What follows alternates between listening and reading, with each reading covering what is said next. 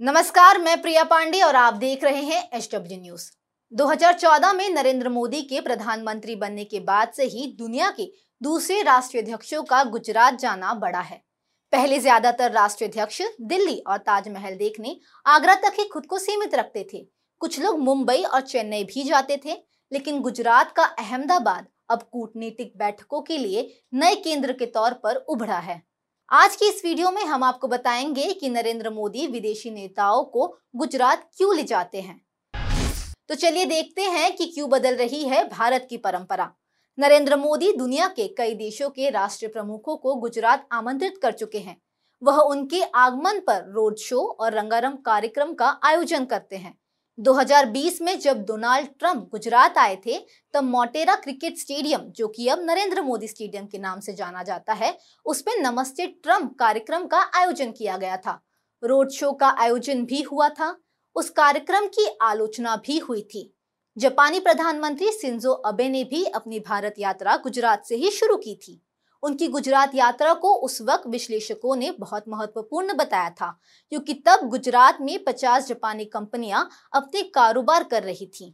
वही चीन के राष्ट्रपति शी जिनपिंग जब अपनी पत्नी के साथ 2014 में अहमदाबाद आए थे, तब साबरमती नदी के किनारे पर उनका लोक संगीत के साथ स्वागत किया गया था पर सवाल अब ये उठता है कि किसी दूसरे देश के राष्ट्रपति या प्रधानमंत्री गुजरात का दौरा क्यों करते हैं तो आपको बता दें कि रिपोर्ट्स और विश्लेषकों के अनुसार गुजरात में स्थित इंडस्ट्रीज़ इनके लिए बड़ी वजह है।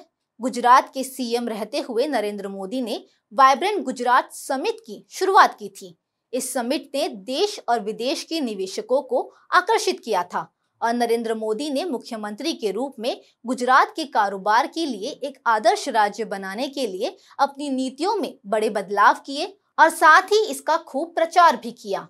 और गुजरात को इसका फ़ायदा भी हुआ। देश विदेश में गुजरात की एक अलग छवि बनी। दूसरी वजह है गुजरात का प्रमोशन।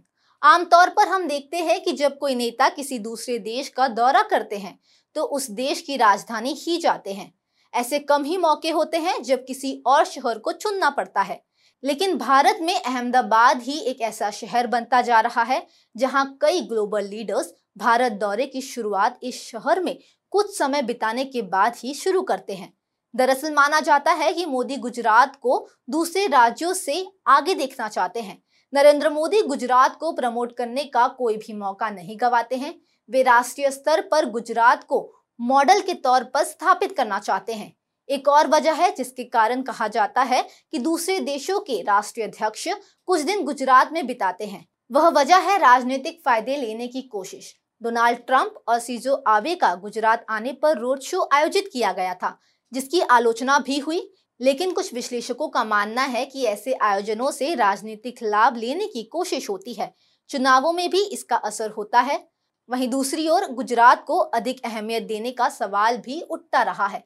मोदी सरकार के आलोचक कहते हैं कि केंद्र सरकार को देखना चाहिए कि किन राज्यों में विदेशी निवेश को आकर्षित करने की संसाधन मौजूद है और हर राज्य को बराबर का मौका मिलना चाहिए। पीएम मोदी पर आरोप लगता रहा है कि शायद ही किसी दूसरे प्रधानमंत्री ने अपने घरेलू राज्य को इतनी अहमियत दी होगी जितनी नरेंद्र मोदी दे रहे हैं। अब प्रधानमंत्री की गुजरात के प्रति दूसरे राज्यों की तुलना में झुकाव चर्चा का विषय बनता जा रहा है। इस चर्चा का असर पीएम की राजनीति के लिए कितना लाभदायक या हानिकारक होता है, अंदाज़ा लगा पाना फ़िलहाल मुश्किल है। यह स्टोरी देखने के बाद अलग अलग राज्यों के लोग यह ज़रूर सोच रहे होंगे कि कोई प्रधानमंत्री उनके राज्य का हो और वह पीएम मोदी की ही तरह अपने राज्य के लिए वैसे ही काम करे जैसे मोदी कर रहे हैं। यह अलग बात है कि फेडरलिज्म की भावना के खिलाफ होगा। इस खबर के लिए सिर्फ़ इतना ही। देश और दुनिया की अन्य खबरों के लिए देखते रहें एच न्यूज़